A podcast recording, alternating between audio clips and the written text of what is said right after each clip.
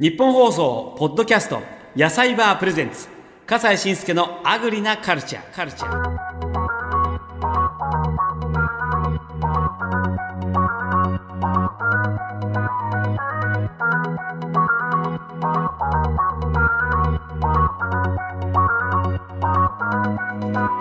こんにちは。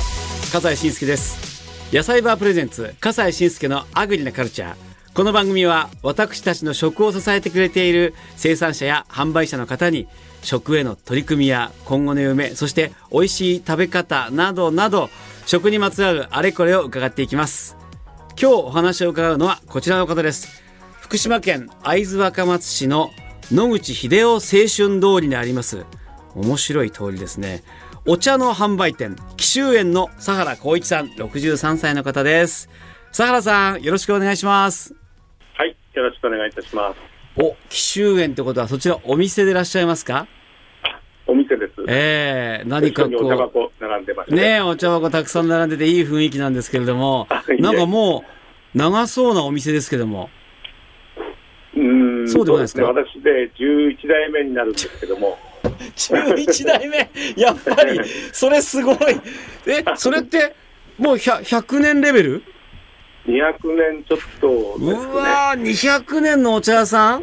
ええ。いやいや失礼しました。古いんですかなんて聞いてまあ 申し訳ないです。素晴らしい素晴らしい。もう10代11代？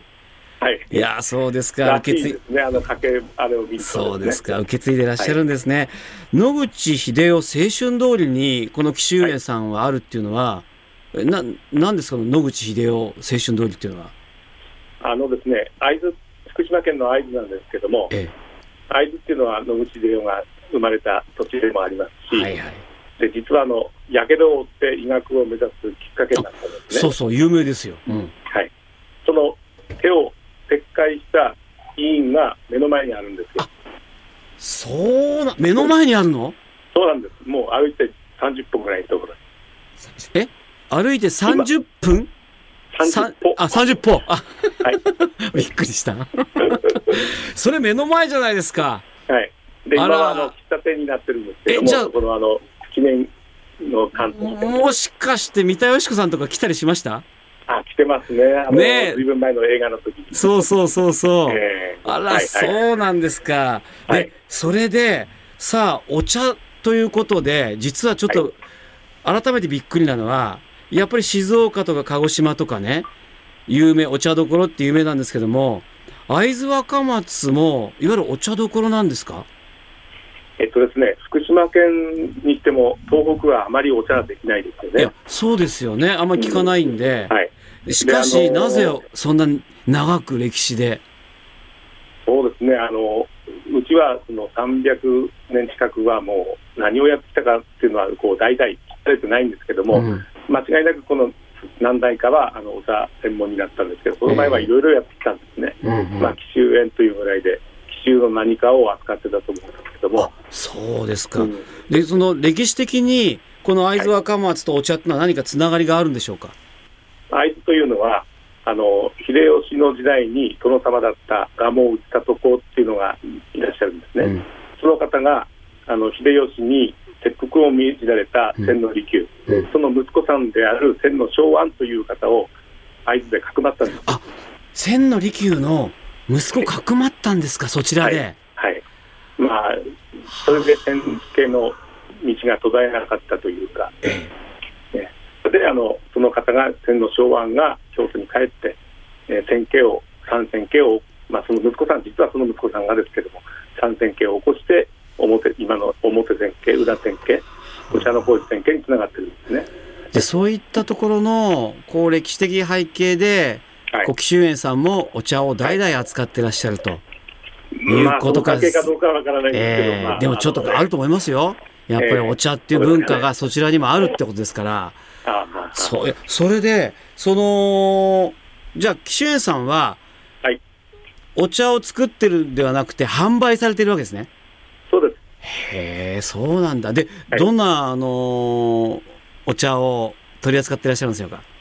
そうですね。うちはあの販売店ですので、うんまあ産地ではないので、何かこうブレンド、要するにあの、あい茶業界では合組というんですけども、合組。よくコーヒーでブレンドと言いますよね。はいはいはい。そのブレンドのことを日本語で、あの、合を合う合わせるあ、組むと、合組というんですね。全国のいろんなお茶の、その、混ぜ合わせ方の妙味というか、匠というか、それによって、こう、いろんなお味を出してるわけですね。うんそうですね。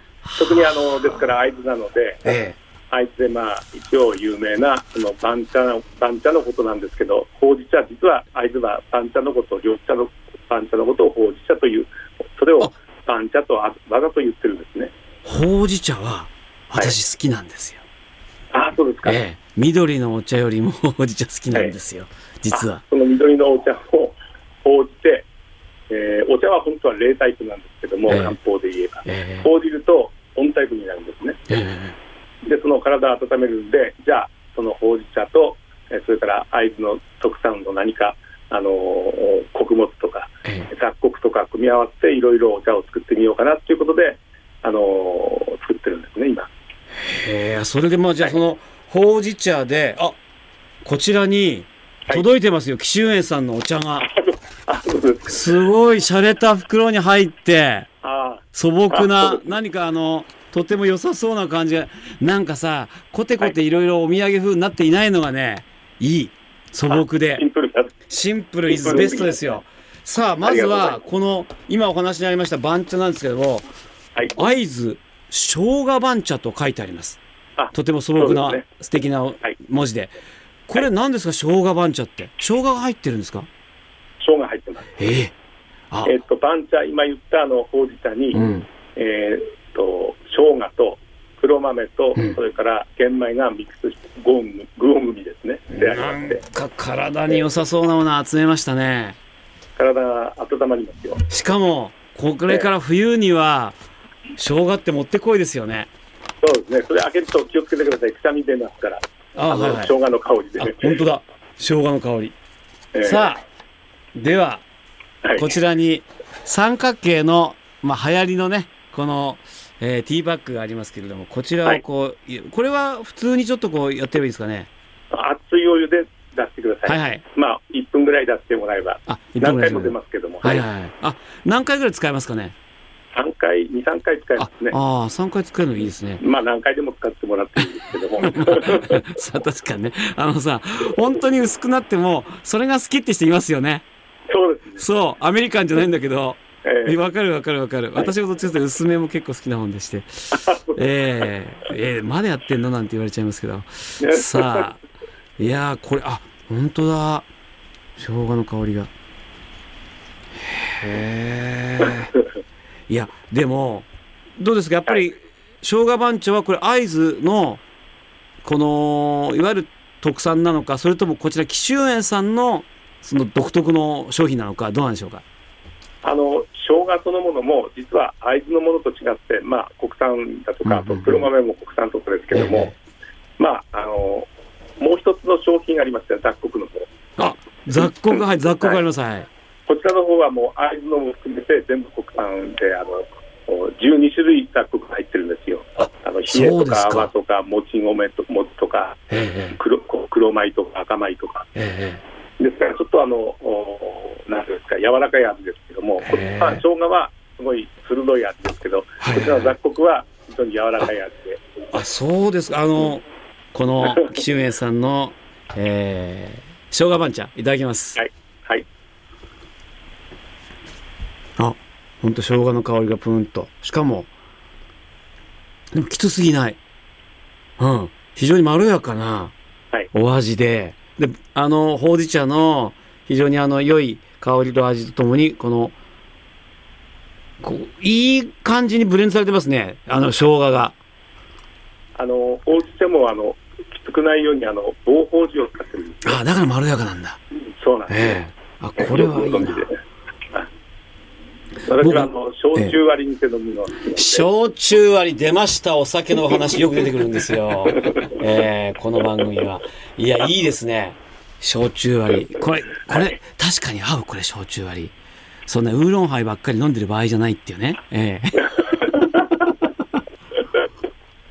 確 確かに。これからはあのあ温かいね焼酎割りで非常にあの体がいいですね。あ、今あのすみません、お隣でスマホが入ってきたんですけれども、はいあの、お隣に誰かいらっしゃるの？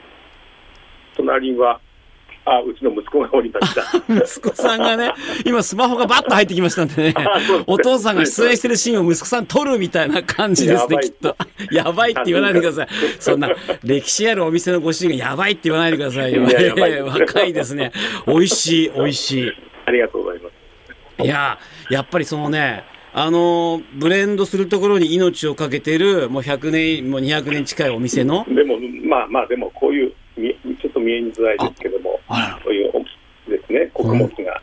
全部こう入って、まあこの雑穀茶も言っていいですか？はいどうぞ。雑穀茶もいきますね、じゃあ。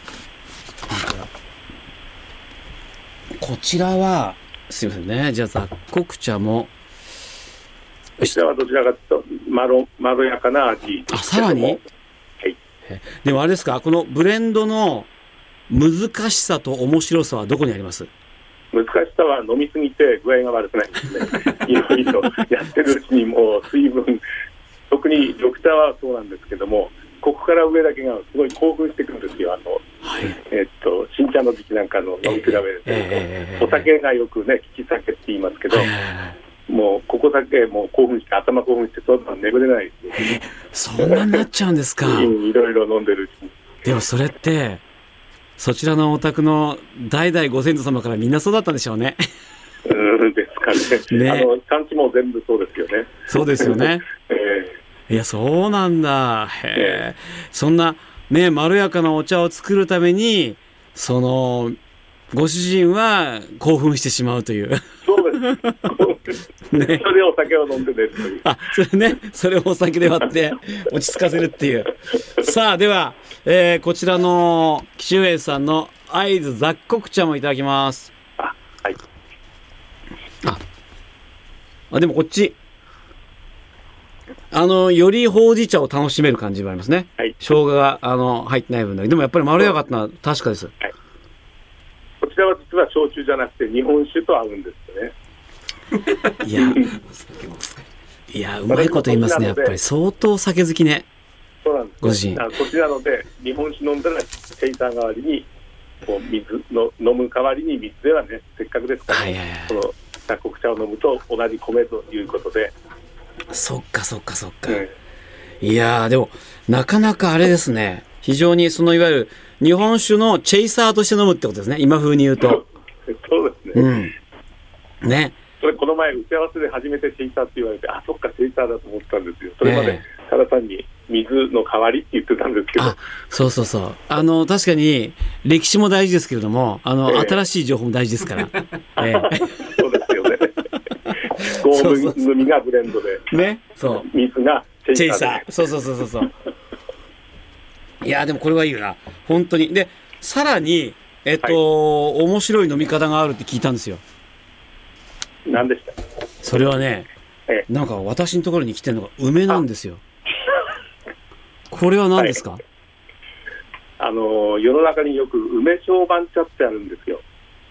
うん、昔から風邪をひいたときに、例えばあのくず湯とあ、か、くず湯とか、はいはいはい。それから卵酒とか、はい、やります。あの風邪にひかないともらえないような、昔は高価だったんですけど、はいはいはい。これも全く一緒で、その何か食欲がないようなときに、うん、梅小番茶とありまして、梅小番茶、どういう字書くんですか、はい梅にうん醤油に番茶なんです。あ梅と醤油と番茶？うん私のおじいちゃんおばあちゃんはそこは教えてくれなかったなあ茨城なんですけど。うん。あそうですか。うん。もうちょっと北行かないとダメだったのかな梅小番茶。ええ あ、そうですか。で、これで、これ、どこに、どの、あと、生姜番茶？今出した番茶ありますよね。あります。生姜番茶の方。生姜番茶でも？はい。はい。はい。そこにうん梅干しを割るんです。ああの梅干しを入れる？え入れてもう一個丸々入れていいですか？そうです。梅を入れます。はいはい。そして、そしてそれをぐっと潰してもら潰し、ってたら、はい。醤油のしょあ醤油を醤油入れんのね。はいそれが、はいはいはい。醤油、醤油。醤油の量はこのぐらいでいいですよね、よく弁当についてくる。お同じじゃないですか入れ物もしかしたらそうですね。同じですよそうですね。すごい意見合いますね、ええさあでこれにはい。あ梅の香りもしましたけどここに醤油ひどれぐらい？ちょっとそれ全部入れていいぐらいです。えこれ全部？はい。わかりました。じゃああのー私飲んあで量が少ないんで半分ぐらいしますけどお好みなんで半分ぐらい。半分ぐらい。入れました入れました。はい今入れました。さそして混ぜたらすぐ飲んで、熱いまま飲んでください。さらにお湯足した方がいいかもしれないですけど。そうすると、体がもう朝一番飲むとポカポカしてくるし、あ食欲は出てくるし、梅と醤油のこの混ざり具合がはい。これ良い感じですね。出汁にもなったりですね。うん。うんちょっとこう酸まあ酸っぱいんだけどもしょっぱいもが入って、はい。微妙な味わいがこう出て、はい。はい。ね。ですから醤油は本来はもうちょっと入れた方がいいですけどね。ですけど好みに応じて。え、うん、それはうん。やっぱり東北の方だから濃いめが好きなんじゃないですか、その通りですね。ですよねきっとね、はい。ええ。そう。僕これで十分。うん、はい。うんで最後この梅も食べたりして。うんそうですね。ね。えはい。体に効きそう。風邪に良さそう。これ。ね。ねえ、いや、美味しいな。そう,、でも、本当にあのーということは、いろいろとこう、ブレンドしながら、新しい商品なんかもこう作っていくってこともやってらっしゃるんですか？そうですね。あの、いろいろ、まあ、日本茶とは合わないですけど、最近和紅茶という、うんあの、日本で作る紅茶、うん。えー日本茶で作る紅茶、流行ってますから、えそこにいろんな、あの、例えば、えーオレンジを入れたり、えうん。えーそれからあと、オレンジとかここにあるんですね。レモン、レモン、あレモン大豆の柿の産地なんで、柿のチップスをこう、乾燥したのを入れたりですね。ええいろんなことやってらっしゃるんだ。楽しいですね。みかんとかですね。ええこれを粉砕したのを、乾燥させたのを入れたりで、えー作って今、実験的にやってるんですね。そうですか。えいや、でもやっぱりそれは、長い歴史の中を培っていったベースがある中で、新しいものが生まれてくるから、多分美味しいんでしょうね、きっとね。ーえ僕はね生きる道なんでやってるだけですけどえいえね。いえいえいえ、それはやっぱり、でもやっぱり評判いいんじゃありませんか？あもうあのおかげさまで、あの本当にあのお客様、毎回買っていただくお客様がたくさんいらっしゃやっいますね。ぱりリピーターがね。ええええだと思いますよ。だってやっぱり一度飲むとやっぱり、あ、やっぱりちょっとそのあたりで買うのとは違うなって、スーパーで買うのとは違うなっていうね、感じがやっぱりすぐしちゃいますんで、やっぱわかります、それは。やっぱり今ネットの世界ですからね、野菜場なんかでそういうのをこう、お求めできるっていうのは、いい世の中になったなと思います。はい。ねえそうですね。美味しいお茶をありがとうございました。あありがとうございました。ね、隣でスマホを撮ってる息子さんもついでくれるといいですね。あねついでるようなもんで、半分ついでないんで、まだ。あそうですか。まあでもそれは若いからこれからということで期待しております。えー、紀州園の佐原さんでございました。ありがとうございました。はい、ありがとうございました。日本放送ポッドキャスト野菜バープレゼンツ笠西慎介のアグリなカルチャー。